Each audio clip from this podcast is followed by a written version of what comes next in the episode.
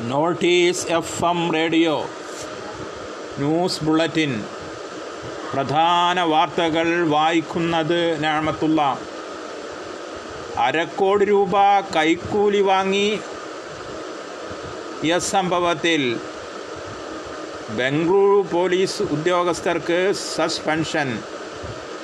Kannada cinema ലഹരി racket പ്രതികൾക്ക് അന്വേഷണ വിവരം ചോർത്തിയ സംഭവത്തിലാണ് suspension. Central crime branch commissioner M R Mudavi ഹെൻസ് കോൺസ്റ്റബിൾ മല്ലികാർജൻ എന്നിവർക്കെതിരെയാണ് ശിക്ഷാ നടപടിക്ക് ഉത്തരവിട്ടിട്ടുള്ളത്. കേസ് വലിയ വകുപ്പുകൾ ചുമത്താതെ ഒതുക്കാനുള്ള നീക്കം ഇവർ നടത്തിയതായാണ് സൂചന.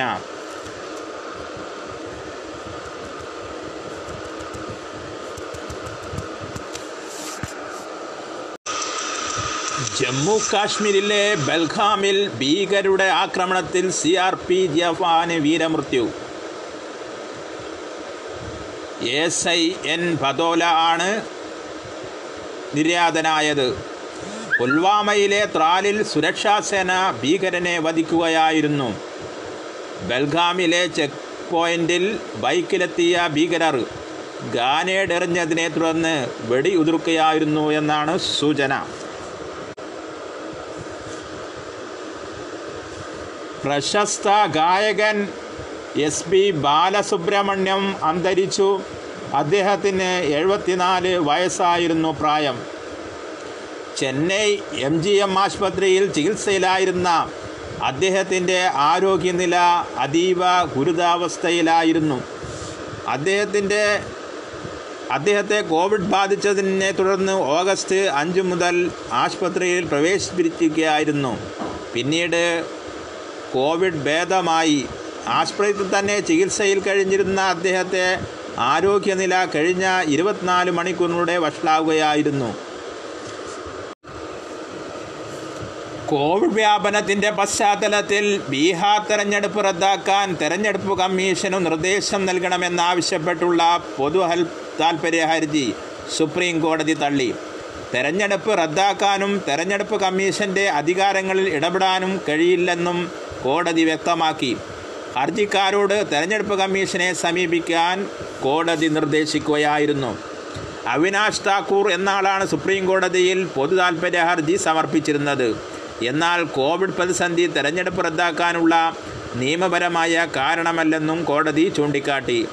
എന്തു ചെയ്യണമെന്ന് നിർദ്ദേശിക്കാൻ കോടതിക്കാവില്ലെന്നും എല്ലാ സാഹചര്യങ്ങളും മുഖ്യ തെരഞ്ഞെടുപ്പ് കമ്മീഷണർ പരിഗണിക്കുമെന്നും സുപ്രീം കോടതി അറിയിച്ചു. തെരഞ്ഞെടുപ്പ് മാറ്റിവെക്കണമെന്നും കോൺഗ്രസ് അടക്കമുള്ള പ്രതിസാക്ഷികൾ ആവശ്യമുന്നയിച്ചിരുന്നു രാഷ്ട്രീയ ലാഭത്തിനു വേണ്ടിയാണ് നിതീഷ് കുമാർ തെരഞ്ഞെടുപ്പുമായി മുന്നോട്ടു പോകുന്നെന്നുള്ള പ്രതിപക്ഷത്തിന്റെ ആരോപണവും നിലനിൽക്കുകയാണ്. വാർത്തകളുടെ ക്രോഡീകരണവും അതിനുള്ള മധ്യാഹ്ന വാർത്താ ബുള്ളറ്റിൻ സമാപിക്കുന്നു.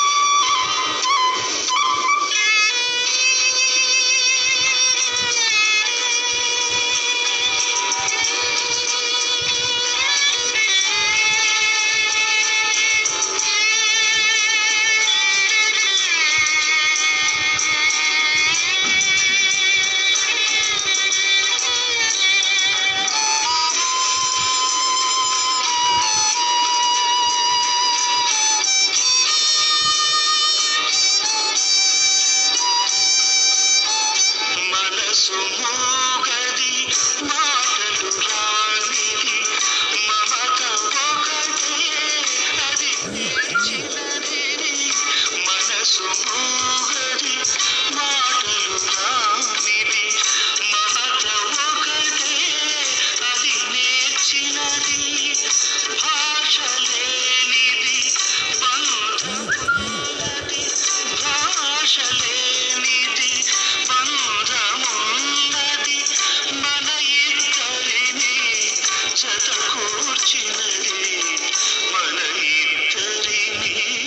truth.